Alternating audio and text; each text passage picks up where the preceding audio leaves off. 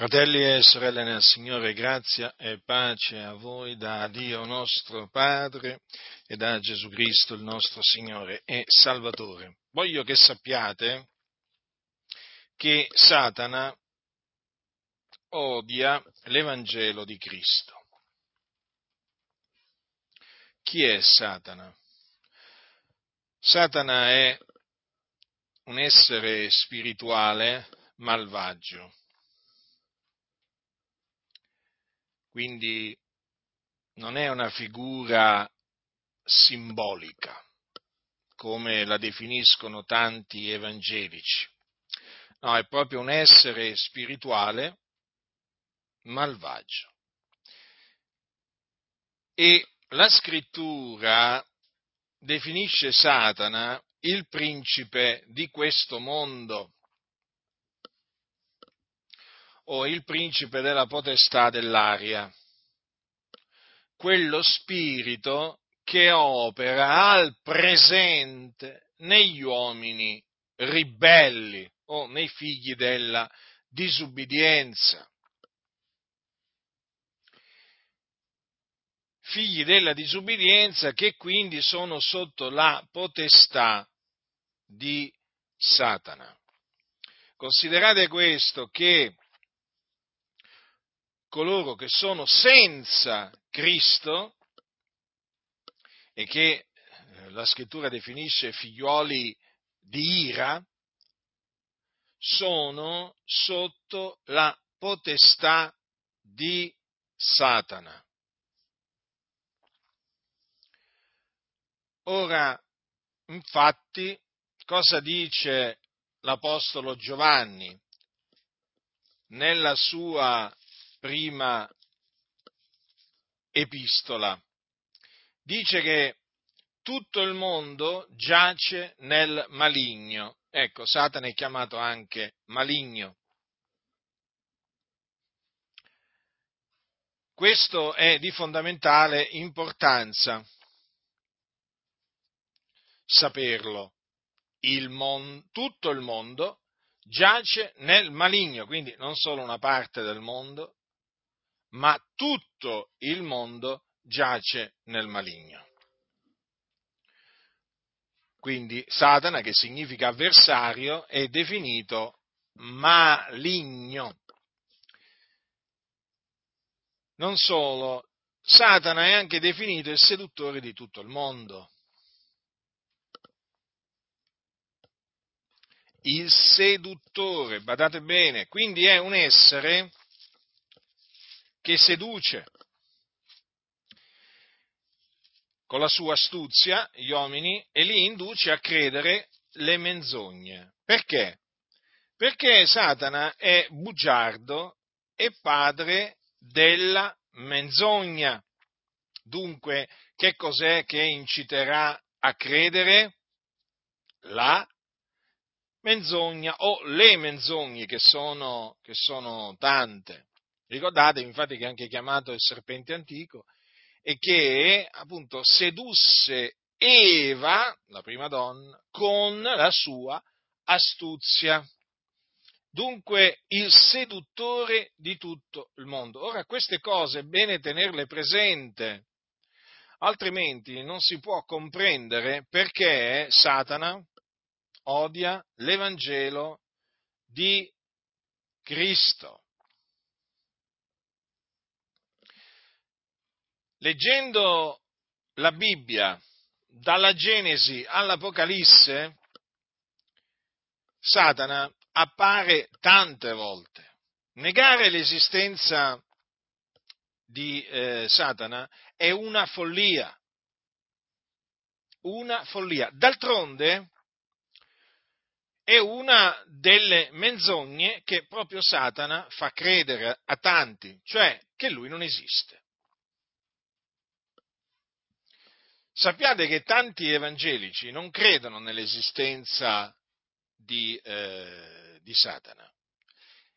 E voglio dirvi un'altra cosa, guardate che tra quelli che dicono che invece che ci credono, mh, hm, molti non ci credono e lo dimostrano coi fatti, perché voi dovete sempre guardare i fatti, i fatti. eh, non dovete solamente ascoltare, dovete anche guardare come si comportano quelli che dicono determinate cose, perché spesso si trovano predicatori che dicono una cosa e poi con le loro opere rinnegano quello che dicono.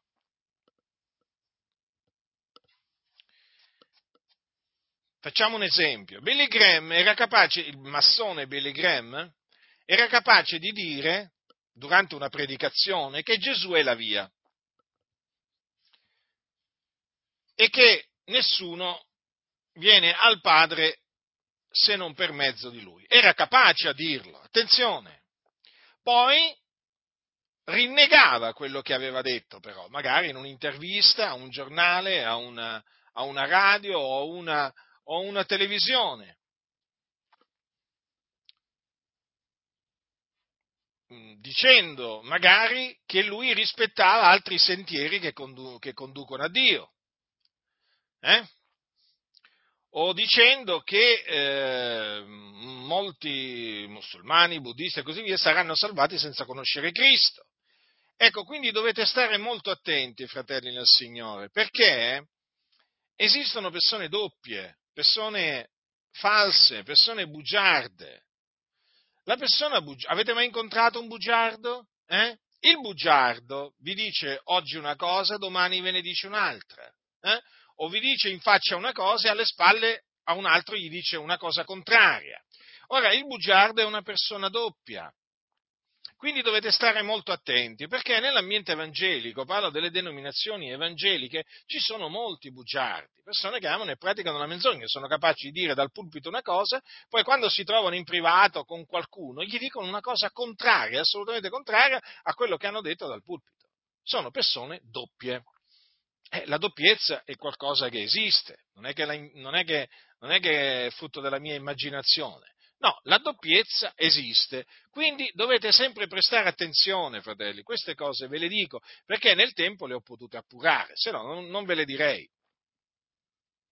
Dunque, torniamo appunto al, all'argomento che ho scelto di trattare in questa predicazione, cioè l'odio che Satana nutre verso l'Evangelo di Cristo Gesù, cioè verso la buona novella di Cristo Gesù. Quindi, stabilito chi è Satana, si potrebbe dire molto molto di più su Satana, si, si, mm, potrei dire per esempio che è il tentatore, perché naturalmente la scrittura lo chiama così, perché il tentatore? Perché lui tenta, eh? cerca di indurre le persone a fare il male, a trasgredire i comandamenti del Signore. Eh?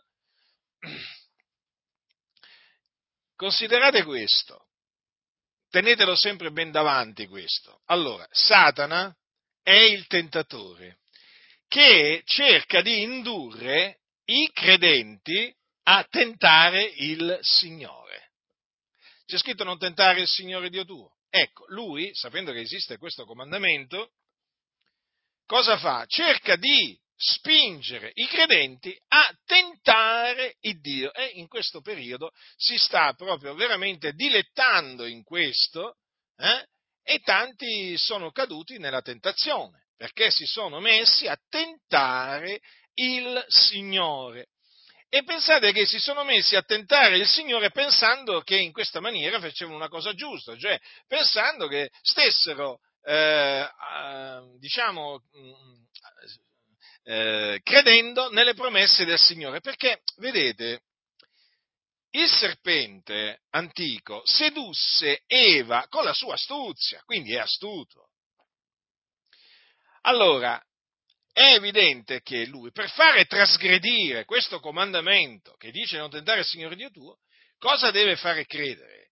Che invece tentare, eh, tentare Dio significa avere fiducia in Dio. E di fatti oggi molti che tentano il Dio, quelli che tentano il Dio, in linea generale, parlo anche di molti che si definiscono pentecostali, ti dicono ma io ho fiducia in Dio, io ho fiducia in Dio, prego il Dio che mi protegga. Avete capito? Quindi quando si vanno a fare inoculare il siero sperimentale, loro stanno in questa maniera tentando il Dio, perché dicono, sì, ma io prego il Signore che mi protegga. Lo so che fa male, eh? Ma io prego il Signore affinché mi protegga. Ma quello significa tentare il Dio. E Satana è riuscito a fare credere a tutte queste chiese che tentare Dio significhi, significa avere fede in Dio, ma non è veramente un'astuzia, diciamo, eh, come, lavore, come, si potrebbe definire questa, questa, questa cosa? Cioè, in effetti è un'astuzia, è una delle macchinazioni di Satana, perché appunto esistono le macchinazioni di Satana, che noi non ignoriamo, però altri le ignorano. Ma poi la cosa sempre inerente a questa cosa c'è un'altra cosa da dire, che praticamente Satana è riuscito a fare credere a tanti cristiani, persone che si dicono cristiani, che avere fede in Dio invece significa tentare il Dio. Guardate, fratelli, che qua la cosa è molto seria. Difatti, come veniamo accusati, ossia calunniati noi da tanti che si dicono credenti evangelici? Ah, voi state tentando il Dio. Come tentando il Dio? Stiamo semplicemente rifiutandoci di confidare nella cosiddetta scienza, che tanto danno sta facendo alle persone. Eh? Noi ci rifiutiamo di farci inoculare il siero sperimentale e qualsiasi vaccino, sia chiaro, eh? Perché quello di adesso non si, chiama, non si può chiamare vaccino perché è un siero sperimentale, ma quando anche fosse veramente un vaccino, noi non lo accettiamo, noi non ci facciamo inoculare appunto queste sostanze, peraltro, peraltro siero che è fatto, ve lo ricordo, con cellule di feti abortiti, che è un abominio agli occhi di Dio. Eh? Quindi c'è questa naturalmente ragione che non la dobbiamo mai dimenticare. Eh? E appunto noi rifiutiamo il siero perché abbiamo fede in Dio. Cosa significa avere fede in Dio? Crediamo alle sue promesse. Crediamo che Dio è colui che ci protegge da ogni male. Hm? Da ogni male. E, e quando anche ci ammalassimo, noi continueremo a avere fiducia nelle promesse del Signore perché tra le promesse del Signore c'è anche quella della guarigione, perché il Signore ha promesso di guarirci, sì, perché Egli è l'Eterno che guarisce. E noi abbiamo semplicemente fede nelle sue promesse. Difatti è scritto, Egli è quel che ti perdona tutte le tue iniquità, che sana tutte le tue infermità. Quindi quindi noi crediamo nelle promesse del Signore.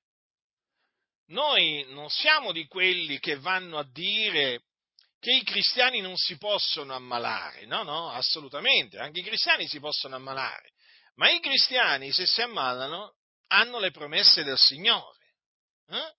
che infatti ci ha promesso non solo di perdonare eh, diciamo, i nostri peccati, ma anche di sanare le nostre infermità. Quindi è questo il punto. Ma che cosa succede? Che Satana è riuscito a fare credere a tanti evangelici che avere fede nelle promesse di Dio significa tentare Dio. Eh, fratelli, guardate, non dovete mai sottovalutare l'astuzia del serpente antico. Ricordatevi che il serpente antico con la sua astuzia sedusse Eva, hm? la prima donna che cadde in trasgressione. Dunque, questa naturalmente premessa eh, era necessaria per poi proseguire appunto in questa spiegazione. Dunque Satana odia l'Evangelo eh, di Cristo. Che cos'è l'Evangelo di Cristo? Perché bisogna sapere cos'è l'Evangelo, perché altrimenti di che cosa, di che cosa appunto ci mettiamo a parlare? Mm? E, come eh, non si può capire se, se non si sa cos'è l'Evangelo di Cristo, non si può capire perché Satana lo odi. Proprio non si può capire. Allora, l'Evangelo, ossia la buona novella, è questa, che Gesù di Nazareth è il Cristo, che è morto per i nostri peccati secondo le scritture, che fu seppellito, che risuscitò dai morti il terzo giorno secondo le scritture e che apparve ai testimoni che erano stati innanzi scelti da Dio, ai quali appunto si presentò vivente dopo essere eh, risuscitato facendosi vedere da loro, eh? che lo toccarono, che mangiarono e bevvero con lui. Ora questo è l'Evangelo, cioè la buona novella. La buona novella odiata da Satana. Ma perché Satana odia l'Evangelo di Cristo? Perché l'Evangelo di Cristo è potenza di Dio per la salvezza d'ogni credente. Infatti dice Paolo ai santi di Roma, io non mi vergogno dell'Evangelo perché esso è potenza di Dio per la salvezza d'ogni credente, del giudeo prima e poi del greco, poiché in esso la giustizia di Dio è rivelata da fede a fede, secondo che è scritto, ma è giusto, vivrà per fede. Dunque vedete che l'Evangelo porta salvezza. Porta salvezza nella vita di chi? Di chi crede nell'Evangelo, che sia giudeo o greco, questo non importa, perché l'Evangelo salva, per mezzo dell'Evangelo viene salvato sia il giudeo che il greco che crede.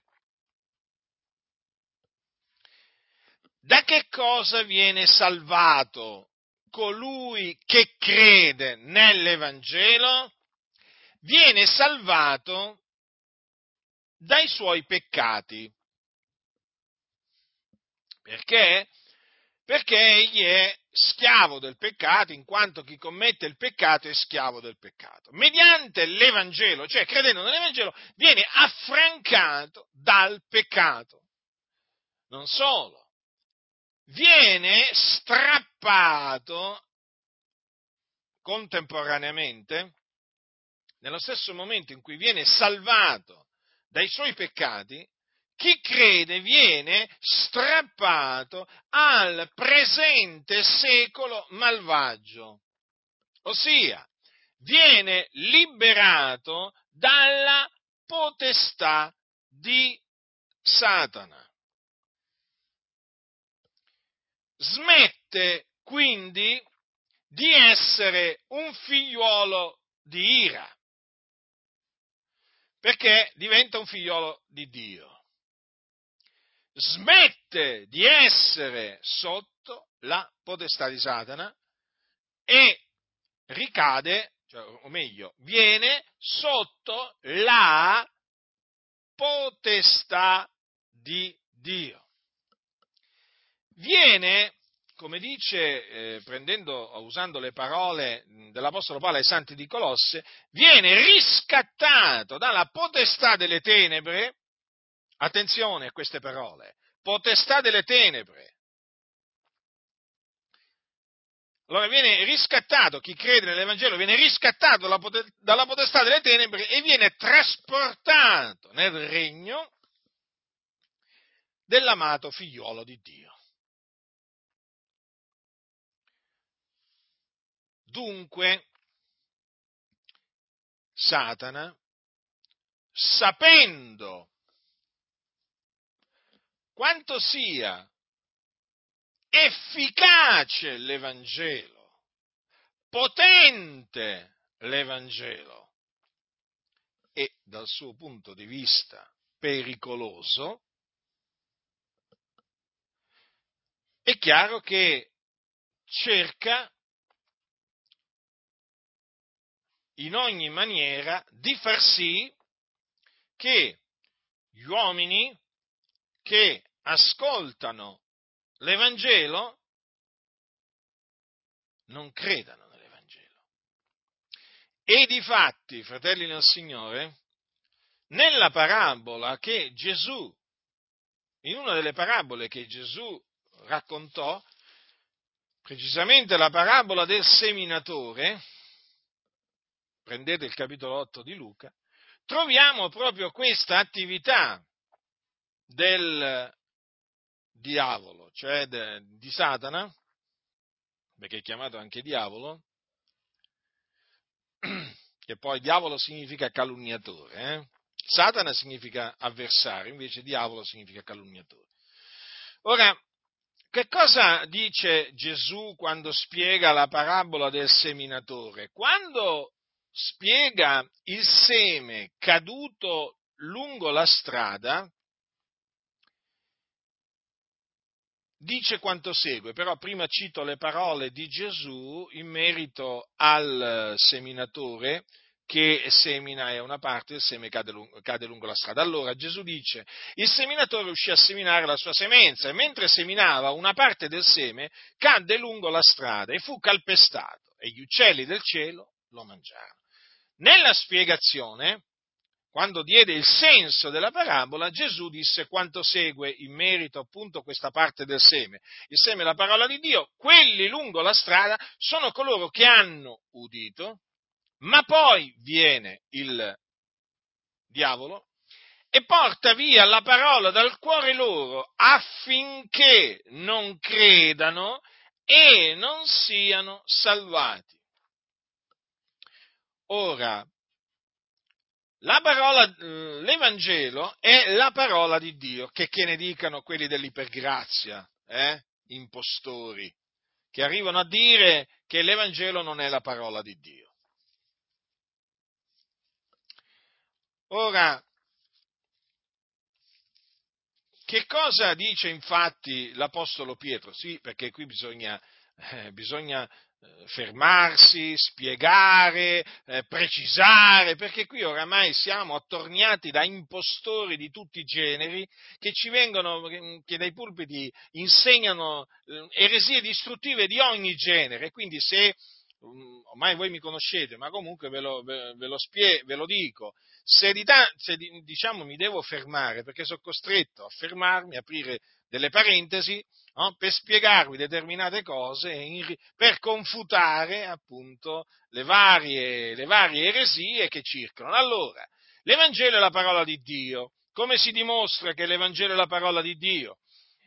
Queste, con queste parole che Pietro scrisse nella sua prima epistola. Siete stati rigenerati non da seme corruttibile, ma incorruttibile, mediante la parola di Dio vivente e permanente, poiché ogni carne è come erba e ogni sua gloria è come il fior dell'erba. L'erba si secca, il fiore cade, ma la parola del Signore permane in eterno. E questa è la parola della buona novella che vi è stata annunziata. Quindi, l'Evangelo, che è la, chiamata la parola del Vangelo, eh, che ci è stata annunziata, nel quale noi abbiamo creduto, per la grazia di Dio, nel quale crediamo tuttora, è la parola del Signore, la parola di Dio, vivente e permanente. Allora, che cosa succede eh?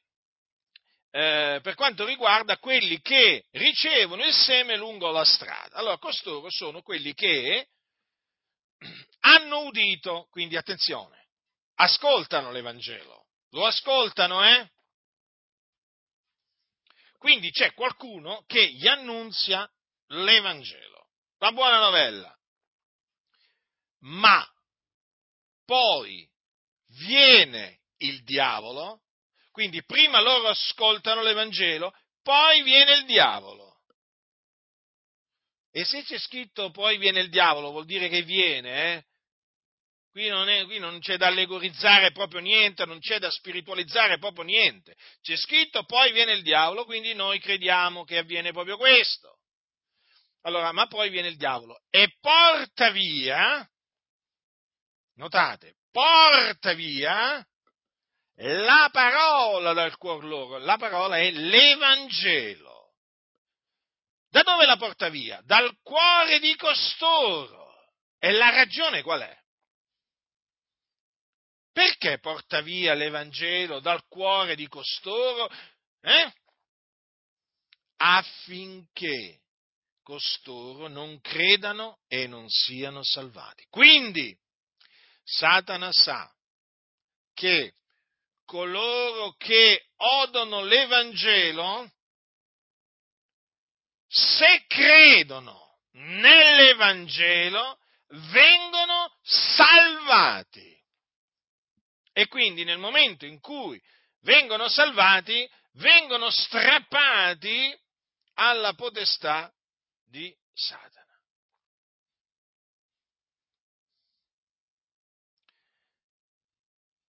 Comprendete dunque da queste parole di Gesù che il diavolo odia l'Evangelo. Per questo. Perché è potenza di Dio per la salvezza d'ogni credente del giudeo prima e poi del greco, poiché nell'Evangelo è rivelata da fede a fede la giustizia di Dio, secondo che è scritto il giusto vivrà per fede. Quindi Satana sa che chi crede nell'Evangelo viene salvato. Lo sa. Ma badate bene che Satana sa cos'è l'Evangelo. Eh sì, sa cos'è l'Evangelo. Quello che non sanno tanti che si dicono cristiani. Eh sì, questa è una delle scoperte più tremende che io ho fatto.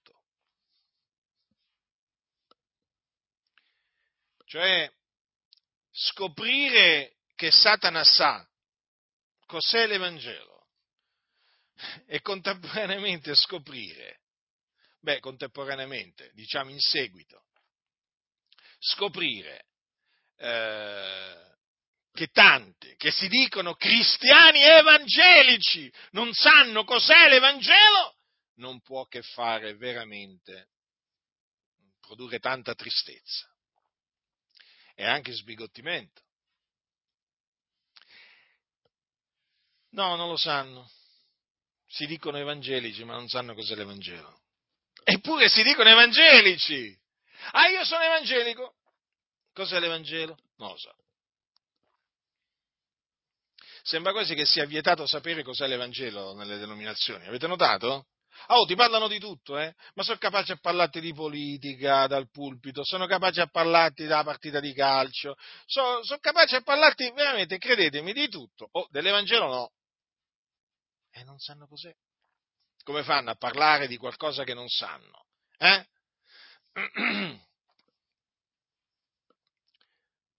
Eh sì, proprio così. Allora, Satana sa cos'è l'Evangelo. Eh, sa che cosa produce l'Evangelo quando viene creduto. È portatore di salvezza, rigenerazione.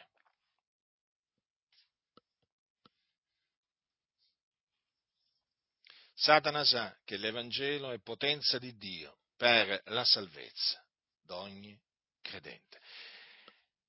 Ecco perché porta via la parola, cioè l'Evangelo dal cuor loro,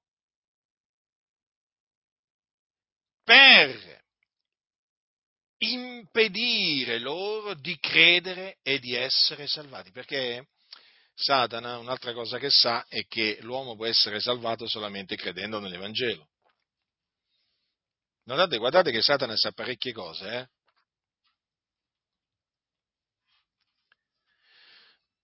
E questo lo si deduce naturalmente da come agisce. Perché la scrittura ci parla dell'attività del diavolo, no? di quello che il diavolo fa, perché il diavolo esiste. E dal, dalle opere del diavolo si capisce quello che lui sa, perché lui fa determinate cose, eh? Perché dice certe cose. E allora questo è, di fondamentale importanza, fratelli del Signore, eh? conoscere appunto quello che fa il diavolo appunto in coloro che ricevono il seme lungo la strada, che esistono, eh? esistevano allora, ai giorni degli Apostoli, ed esistono ancora oggi. Eh? E naturalmente, osservando, studiando, meditando quello che il diavolo fa, diciamo, con costoro, non si può che giungere alla conclusione che Satana, proprio perché sa che cosa avviene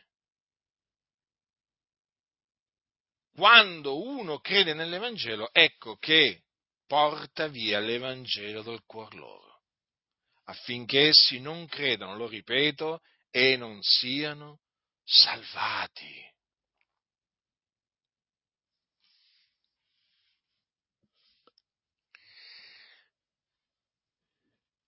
Non fa riflettere tutto questo? A me fa molto riflettere. Fa molto riflettere. Molto. Ora, c'è un'altra ragione per cui Satana odia l'Evangelo. Ora, Gesù ha detto queste parole. E questo Evangelo del Regno sarà predicato per tutto il mondo, onde ne sia resa testimonianza a tutte le genti, e allora verrà la fine. Quindi c'è una fine che deve venire. Hm? La scrittura dice la fine di ogni cosa è vicina. Ecco, c'è una fine che deve venire. Questa fine però non verrà se non quando l'Evangelo sarà predicato per tutto il mondo. Attenzione, non c'è scritto che la fine verrà quando tutti crederanno nell'Evangelo, no. La fine verrà quando l'Evangelo sarà predicato per tutto il mondo. Perché Gesù cosa disse eh, diciamo, quando apparve ai suoi, eh, ai suoi apostoli? Gli disse andate per tutto il mondo e predicate l'Evangelo ad ogni creatura. Quindi questo è un ordine e quando questo ordine sarà adempiuto, ossia quando l'Evangelo sarà predicato per tutto il mondo, allora verrà la fine. Capite dunque quanto sia importante la predicazione dell'Evangelo deve essere resa testimonianza dell'Evangelo a tutte le genti, eh? prima che venga la fine. Ma la fine verrà, verrà. Tranquilli che la fine verrà. Però, naturalmente, c'è scritto quando verrà. Eh? Allora verrà la fine. Che significa? Che verrà quando l'Evangelo sarà predicato per tutto il mondo. Ora, quando verrà la fine, allora Gesù tornerà. Sì, perché Gesù ha promesso di tornare. È, è sceso in cielo, eh, asceso in cielo alla destra del Padre e promise che tornerà. E noi quindi lo aspettiamo con fede e con pazienza. Ma che cosa succederà quando Gesù tornerà? Beh, succederanno tante cose quando Gesù apparirà dal cielo. Eh? Allora, intanto diciamo quello che dice l'Apostolo Paolo. Il Signore stesso, con potente grido, con voce d'arcangelo e con la tromba di Dio, scenderà dal cielo. E i morti in Cristo risusciteranno i primi, poi noi viventi, che saremo rimasti, verremo insieme con loro rapiti sulle nuvole a incontrare il Signore nell'aria e così saremo sempre col Signore. Consolatevi dunque gli uni gli altri con queste parole. Dunque, quando Gesù verrà sulle nuvole del cielo, in quel giorno, noi saremo radunati con lui. Eh? Andremo a incontrare il Signore nell'aria. Ci sarà la resurrezione dei morti in Cristo. Hm? Poi i viventi, cioè quei credenti che saranno trovati vivi alla venuta del Signore, saranno insieme con i morti risuscitati rapiti sulle nuvole a incontrare il Signore nell'aria. Eh, ecco perché la scrittura parla della venuta del Signore nostro Gesù Cristo e il nostro adunamento con Lui. Quello è eh, il giorno del Signore eh, che voi sapete non verrà se prima non sia venuta l'apostasia e non sia stato manifestato l'uomo del peccato, il fiore della perdizione, che poi è l'anticristo. Ora, ma assieme a questo glorioso evento che riguarda i santi del Signore, c'è anche un altro evento che è molto importante, che riguarda il diavolo. Ascoltate che cosa dice Giovanni nell'Apocalisse al capitolo 20. Quindi al capitolo 19 viene appunto eh, detto, viene, si parla della venuta del Signore Gesù dal cielo. Al capitolo 20 dice, poi vidi un angelo che scendeva dal cielo, aveva la chiave dell'abisso e una gran catena in mano, ed egli afferrò il dragone, il serpente antico che è il diavolo e Satana, e lo legò per mille anni e lo gettò nell'abisso che chiuse e suggellò sopra di lui, onde non seducesse più le nazioni finché fossero compiti mille anni, dopodiché egli ha da essere sciolto per un po' di tempo. Dunque, notate che il ritorno del Signore Gesù, al, al ritorno del Signore Gesù è collegato eh, che cosa? L'incatenamento di Satana. Perché notate che in quel giorno un angelo lo prenderà, eh? lo afferrerà e lo legherà per mille anni, gettandolo nell'abisso per mille anni. Quindi per mille anni Satana non riuscirà, non sarà più in grado di sedurre. E durante quei mille anni, appunto, noi regneremo sulla terra con Cristo. Poi, dopo i mille anni, naturalmente Satana sarà sciolto dalla sua prigione e allora uscirà per sedurre le nazioni, che sono ai quattro canti della terra, Gog e Magog, per adunarle per la battaglia. E dice la scrittura che salirono sulla distesa della terra, attorniarono il campo dei santi, la città diletta, ma dal cielo discese del fuoco e le divorò, e il diavolo che le aveva sedotte fu gettato nello stagno ardente, nello stagno di fuoco e di zolfo, dove sono anche la bestia e il falso profeta, e saranno tormentati giorno e notte nei secoli dei secoli. Quindi, quando saranno conclusi i mille anni, Satana sarà sciolto dalla quella prigione, sedurrà eh, le nazioni ai quattro canti della terra e in questa eh, diciamo, eh, battaglia, perché comunque sia queste nazioni poi attorneranno il campo dei santi e la città diletta, allora il Signore naturalmente si farà avanti in questa battaglia e dal cielo eh, farà scendere eh, fuoco eh, che divorerà appunto queste nazioni. E abbadate bene cosa c'è scritto, che il diavolo che le aveva sedotte sarà gettato nello stagno di fuoco e di zolfo. Attenzione, perché questa è la fine del diavolo, nel senso che è la sorte che gli aspetta, il giudizio di Dio, che Dio eseguirà contro il principe eh, di questo mondo. Cioè, il Signore eh, farà sì che Satana sia gettato alla fine dei mille anni, gettato nello stagno di fuoco di zolfo, che è chiamato anche morte seconda, è chiamato anche fuoco eterno, o Gen, dove lui, attenzione, Satana sarà tormentato nei secoli dei secoli, assieme alla, bestia, al falso profeta, eh, che lo precederanno praticamente di mille, di mille anni eh, in quel luogo di tormento. Perché? Perché quando Gesù tornerà, appunto, eh, questi due, hm, la bestia e il falso profeta, eh, saranno gettati vivi nello stagno ardente di fuoco e di zolfo. Eh.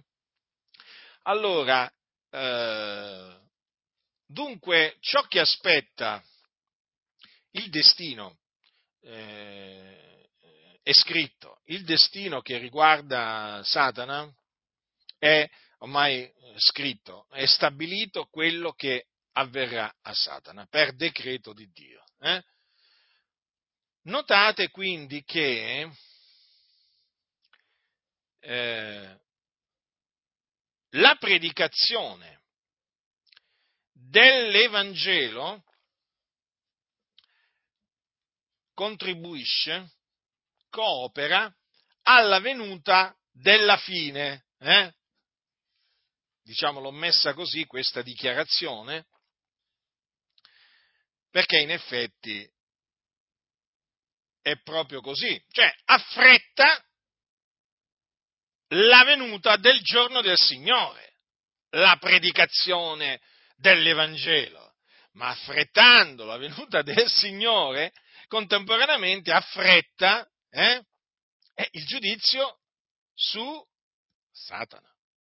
Perché appunto vi ho spiegato che cosa succederà alla venuta del Signore eh, Gesù, che cosa avverrà naturalmente a Satana quando Gesù verrà dal cielo, e poi, diciamo, le cose a seguire che lo riguardano. Ecco perché, questa è un'altra ragione per cui Satana cerca in ogni maniera di impedire che l'Evangelo sia predicato per il mondo. L'Evangelo, fratelli, incontra opposizione da tutte le parti, in ogni nazione. Non pensate che eh, l'Evangelo incontri opposizione solo in Italia, no, ma nella maniera più assoluta. L'Evangelo incontra opposizione in ogni nazione, ha sempre incontrato una forte opposizione in ogni nazione. Ma perché? Perché tutto il mondo giace nel maligno. Eh? Ve l'ho letto prima, fratelli. Tutto il mondo giace nel maligno. Ora l'Evangelo deve essere predicato per tutto il mondo e sarà predicato per tutto il mondo. E allora verrà la fine. Allora, comprendete dunque che ci sono più ragioni eh, per le quali eh, Satana odia l'Evangelo. Mm? In merito a questa seconda ragione, quindi, la predicazione dell'Evangelo affretta eh, la, fine, la, fine, del diavolo, intesa naturalmente come giudizio che sarà eseguito sul diavolo. Mm? Infatti vorrei farvi notare questo, nell'Apocalisse, nel capitolo, nel capitolo 12, quando si parla della, ehm, della battaglia eh, che ci sarà in cielo, lì naturalmente viene descritta nell'Apocalisse come se la battaglia, eh, diciamo, sia già avvenuta, però è una battaglia che ancora deve arrivare. Allora, cosa c'è scritto? Allora, eh, fu, capitolo 12 dell'Apocalisse, vi fu battaglia in cielo. Naturalmente, attenzione, questo prima eh, che, Gesù, che, Gesù, ritorni. Eh. Vi fu battaglia in cielo Michele e i suoi angeli combatterono col dragone, il dragone e i suoi angeli combatterono ma non vinsero e il luogo loro non fu più trovato nel cielo. E il gran dragone, il serpente antico che è chiamato il dia- diavolo e Satana, il sedutore di tutto il mondo, fu gettato giù, fu gettato sulla terra e con lui furono gettati gli angeli suoi. Ecco, questo è qualcosa che ancora deve avvenire. Mm? E che cosa, che cosa, c'è scritto poi più avanti? Rallegratevi o cieli e voi che abitate in essi, guai a voi o terra o mare, perché il diavolo è disceso a voi con gran furore, sapendo di non avere che breve tempo. Vedete? Nel momento in cui il diavolo e i suoi angeli saranno gettati sulla terra, eh? Quando ci sarà questa battaglia in cielo, dice che scenderà con grande furore sapendo di non avere che breve tempo. Infatti è proprio così, perché poi si, eh, ver, ver, diciamo, si manifesterà la bestia che sale dal mare, la bestia che sale dalla terra, cioè la bestia e il falso profeta. Eh? E quindi è chiaro che eh, non gli rimarrà, proprio come dice la scrittura, che breve tempo. Capite dunque, fratelli nel Signore, le ragioni per cui Satana odia l'Evangelo di Cristo Gesù? Allora, stando così le cose, è evidente che alla luce di tutto ciò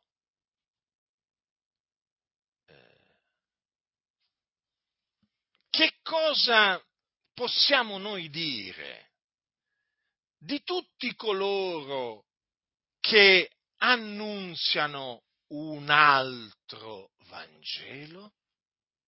E che vi ricordo sono costoro anatema, che questo altro Vangelo che viene annunziato e spacciato per l'Evangelo non è altro che una menzogna del diavolo, cioè di Satana. Capite dunque? Allora, quando viene predicato l'Evangelo, arriva, una volta che le persone odono, e che sono quelli lungo la strada però, eh, devono essere naturalmente quelli, stiamo parlando di quelli che ricevono il seme lungo la strada. Allora, viene predicato l'Evangelo di Cristo, allora, che è quello che predicavano gli apostoli, allora, dopo che costoro hanno udito, viene il diavolo e porta via l'Evangelo dal cuore loro, affinché non credano non siano salvati. Ma qui stiamo parlando appunto dell'Evangelo, quindi in questa circostanza è stato predicato l'Evangelo. Ma quando non viene predicato l'Evangelo, e eh beh, viene predicata la menzogna. Se viene predicato un altro Vangelo, è chiaro che, siccome proprio perché è un altro Evangelo, eh, significa che è un prodotto di Satana. E quindi ha il favore di Satana. Ogni altro Evangelo ha l'appoggio di Satana che ha tutto l'interesse che venga predicato nel mondo un altro Vangelo. Perché? Semplice, siete persone intelligenti, io vi giudico tali, quindi lo capite, perché un altro Vangelo non può salvare. Qualsiasi altro Vangelo che viene predicato non è potenza di Dio per la salvezza d'ogni credente. Qualsiasi altro Evangelo. E qualsiasi altro Vangelo che viene predicato non, non riceve opposizione da parte del diavolo perché comunque sia non affretta la fine, il giorno del Signore, non l'affretta. Anzi, semmai potremmo dire lo ritarda, tra virgolette. Eh? Capite? Naturalmente è tutto nel piano di Dio, ovvio che qui non cade a terra un solo passero senza il volere di Dio. Chiaramente, fratelli, tutto questo di cui vi sto parlando fa parte del piano di Dio, del disegno di Dio, che poi Dio dall'alto regna, fa quello che vuole. Però i fatti sono questi, non è che possiamo qua eh, che facciamo? Non parliamo dei fatti, perché, dei fatti, delle cose che avvengono sotto i nostri occhi, perché, perché noi crediamo che Dio regna. Eh, è proprio, perché Dio re, proprio perché crediamo che Dio regna, come dice la Sacra Scrittura, che dobbiamo parlare di queste cose che avvengono, per capire perché avvengono. Dunque, questa è una cosa molto importante, fratelli nel Signore, perché, vedete, tutti questi eh, falsi Vangeli, no? Gesù ti ama, Dio ti accetta così come sei, hm? che così vengono presentati come Vangelo, eh? Eh, eh, Dio non vuole lasciarti nella situazione in cui ti trovi, Dio è interessato a te, ha un piano per te, per la tua famiglia, eh, insomma, per, per, i tuoi nipoti, per i tuoi pronipoti, insomma, eh, avete presenza, no? Come viene presente, con tutti questi falsi Vangeli, Gesù è la risposta. Eh, a proposito, mi sa che alcuni si devono chiamare il vaccino è la risposta adesso, eh?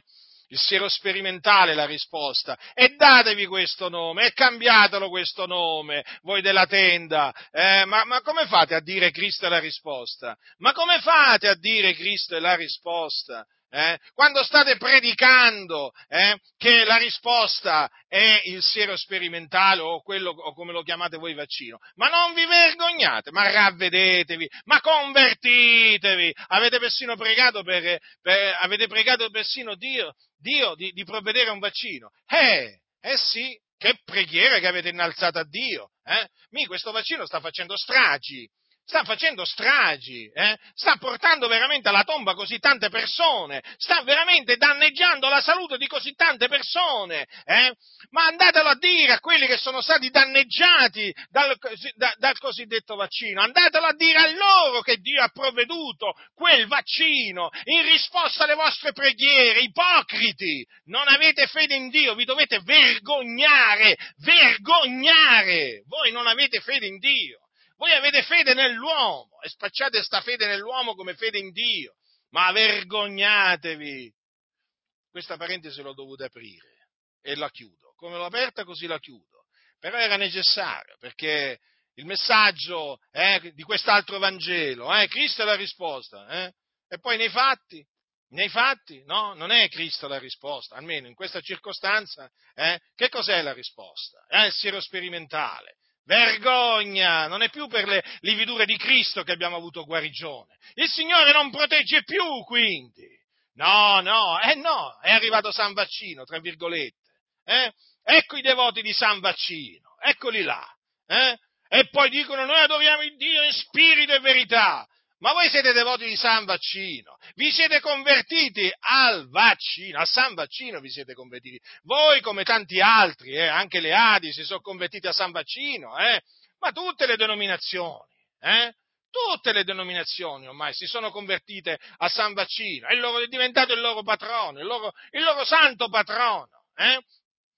Gli andrete forse anche ad accendere qualche candela? Ma sì, dai, alla fine, tanto Dio non guarda a queste cose, no? Lo dite voi così tante volte, che Dio guarda al cuore, no? Ma io non mi meraviglierei di niente. Ma io non mi meraviglio, ma, ma ormai, ormai, io mi aspetto da voi, da tutti gli altri, no? che, che vi dite evangelici, il peggio del peggio, e sta succedendo. Ma ecco perché, ma ecco perché oramai nessuno vi, quasi nessuno più vi crede eh? Ma ecco perché la gente è nauseata dall'ascoltarvi, dall'ascoltare le vostre recitazioni, la gente è stanca di questa vostra ipocrisia, falsità, dite una cosa, ne fate un'altra. Dite di credere in Dio e poi nei fatti credete nella scienza. Ma è una vergogna! E vi definite pure pentecostali.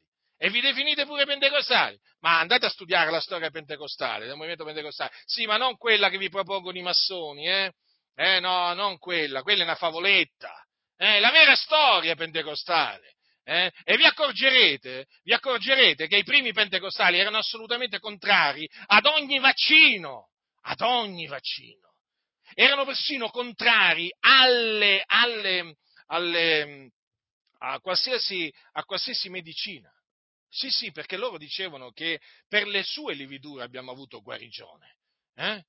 Sapete quando chiamavano il medico i primi pentecostali? Andatele a studiare queste cose, ignoranti.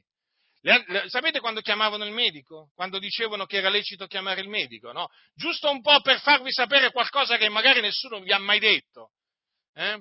Quando stavano per spirare, allora chiamavano il medico per fare il referto medico per la morte della persona. Ecco quando tanti pentecostali vedevano per la prima volta un medico a casa loro quando arrivava il momento della, diciamo, della dipartenza, di andare col Signore. Allora in quella circostanza veniva chiamato il medico. E adesso voi pregate per il vaccino, quando i primi nostri fratelli hanno sofferto, hanno, hanno sofferto, così tante ingiurie, menzogne da parte dei cessazionisti perché rifiutavano appunto di farsi inoculare quello, quelli che venivano spacciati per vaccini. Mm? I primi, primi pentecostali erano fortemente, fortemente contrari alla vaccinazione, a qualsiasi tipo di vaccinazione. Certo, poi la massoneria piano piano ha lavorato, ha lavorato, ha fatto nascere le denominazioni e poi chiaramente poi lì è entrata la fede nella scienza. Ovvio questo, no? Ci mancherebbe altro, lo so benissimo, però dobbiamo andare all'origine delle cose. Eh? I primi pentecostali, eh, quelli che veramente erano pentecostali, ci credevano alla guarigione divina. Non è che lo dicevano solamente eh, con la bocca, no, no, proprio lo dimostravano. Lo dimostravano. E dunque, eh, fratelli del Signore, appunto, vi stavo dicendo, eh, vi stavo dicendo eh, di tutti questi altri Vangeli. No? Sono tutti prodotti di Satana. Non può essere altrimenti, perché l'Evangelo è uno solo quello che appunto eh, predicavano gli apostoli. Quindi qualsiasi altro messaggio diverso da, da, dall'Evangelo che predicavano gli apostoli, non importa se viene chiamato Evangelo, non è l'Evangelo di Cristo, è un altro Evangelo. Quindi, quindi, quindi Satana non odia appunto i Vangeli falsificati, perché quelli li ha falsificati lui. Quelle sono sue falsificazioni. Satana odia l'Evangelo che predicavano gli apostoli. Avete capito allora perché noi siamo detestati, perseguitati, oltraggiati, offesi hm? da tanti che si dicono evangelici? Eh? Avete capito?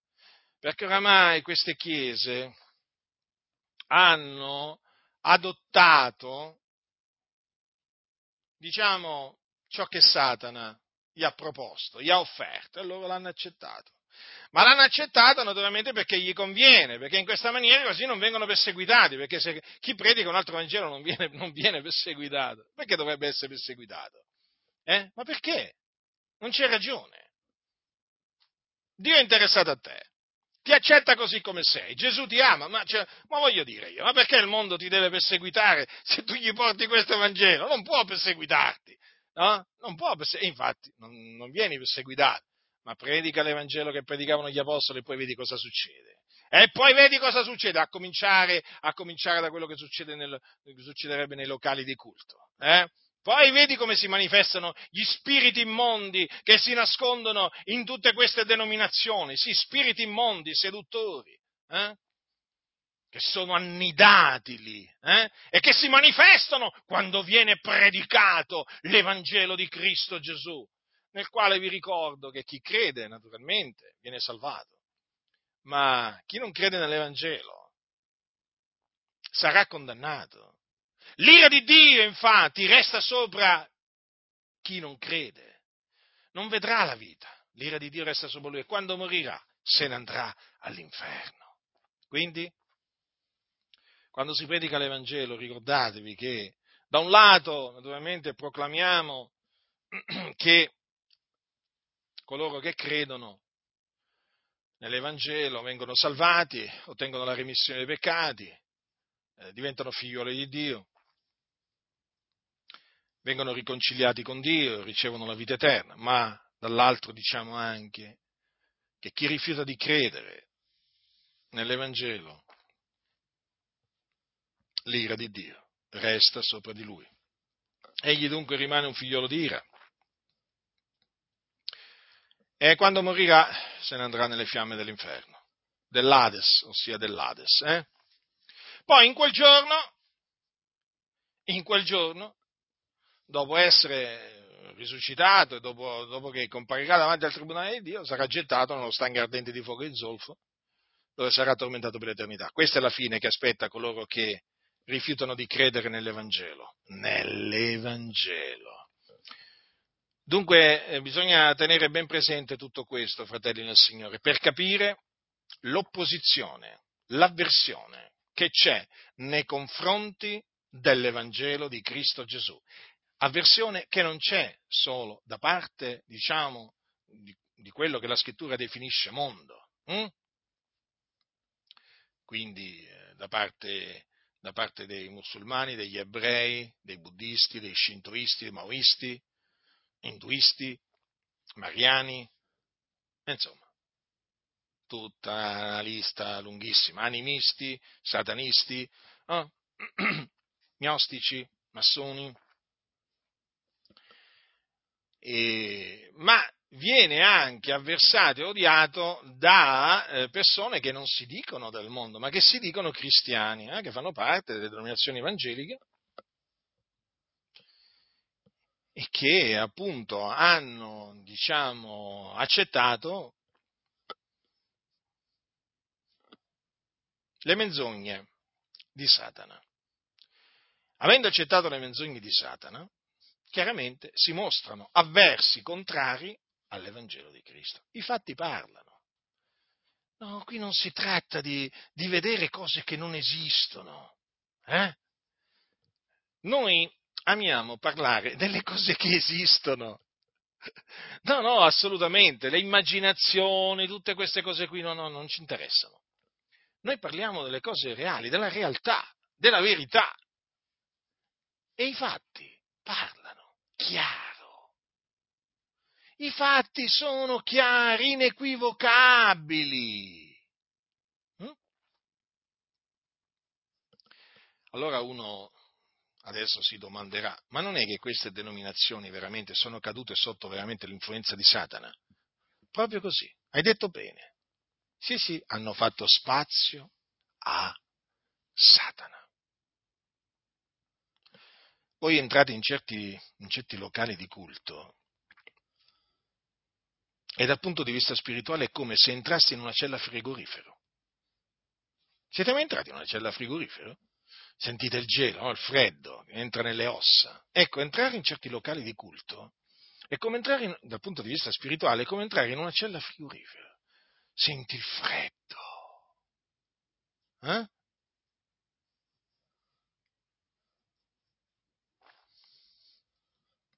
ci sono locali di culto dove proprio si annidano demoni. Avete presente le, le basiliche cattoliche? Ecco, diciamo che a quei livelli. Tu cominci a predicare l'Evangelo in questi locali di culto, in queste celle frigorifero, chiamiamole così. Ma si manifestano quei demoni, ma si manifestano subito, a partire tramite il pastore, il cosiddetto pastore. E certo, perché ormai queste denominazioni sono proprio sotto l'influenza di Satana. È così. Se uno gli va a predicare l'Evangelo, lo cacciano via. Lo cacciano via. Chiamano la polizia, l'autoambulanza. Perché appunto loro hanno rigettato l'Evangelo e l'hanno sostituito con un altro Vangelo. E Satana gli ha fatto credere che quell'altro Vangelo è il Vangelo, cioè vedete un po' voi. Ma infatti li sentite mai dire, noi predichiamo un altro Vangelo? Oh, non ve lo dice nessuno di questi, eh? Non ve lo dice nessuno. Pensate, ma anche i mormoni vi vengono a dire, oh, parliamo dei mormoni, eh? I mormoni, tra, i, tra, le, tra le sette peggiori che esistono sulla faccia della terra, io li ho studiati a fondo, che proprio di cristiano non hanno niente, eh? i mormoni mica vi vengono a dire noi, noi predichiamo un altro Evangelo, annunziano un altro Evangelo, eh? però ti dicono noi predichiamo l'Evangelo. Gli testimoni Geova, che vi dicono? Noi annunziamo un altro Evangelo? Hm? No, i testimoni di Geova vi dicono, vi dicono ah, noi vi annunziamo la buona novella, non è così? Ma quale buona novella?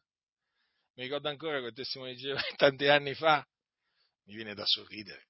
Tanti anni fa venne qua con un suo compagno, con un suo compare. Io non lo feci entrare in casa, no? mi fermai con lui sul, lì sul pianerottolo, con loro, anzi, e parlammo parecchio.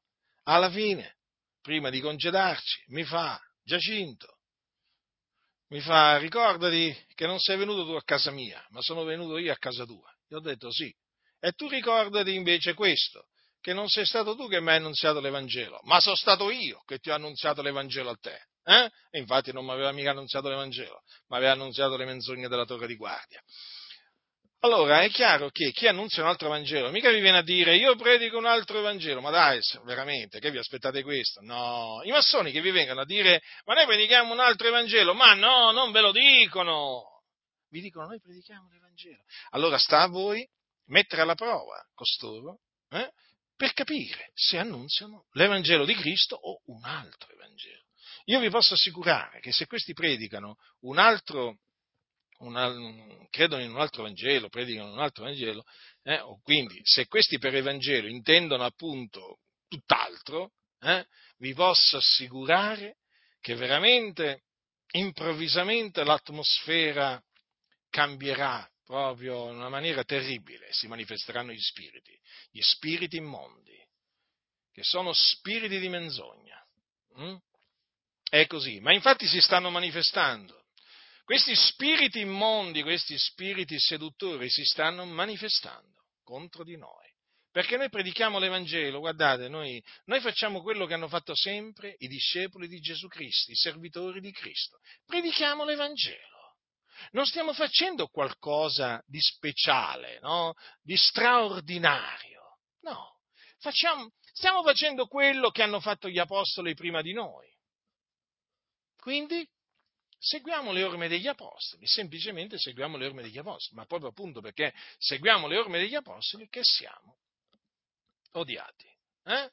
D'altronde ricordatevi che nelle denominazioni, eh, le denominazioni sono piene di servi di Satana, di figli di Satana, e eh, quindi, fratelli, le cose stanno così.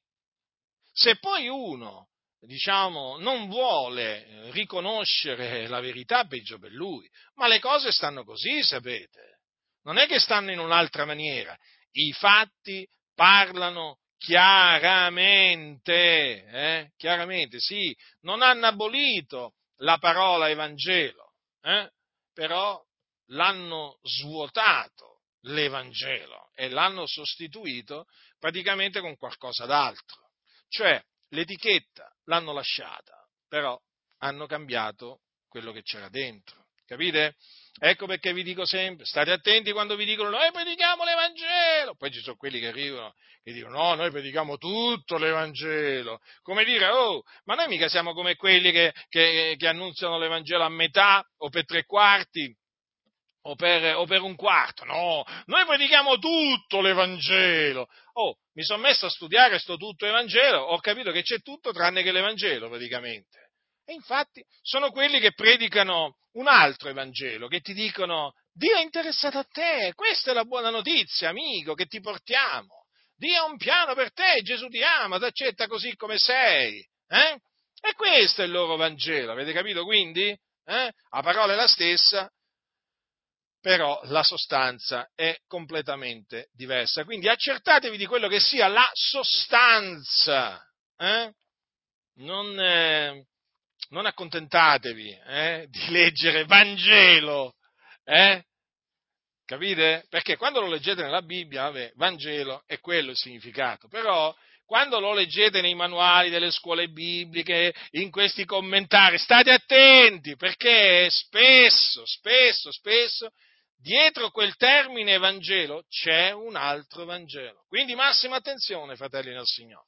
Dunque vi ho spiegato brevemente le ragioni per cui Satana, il principe di questo mondo, odia l'Evangelo di Cristo Gesù.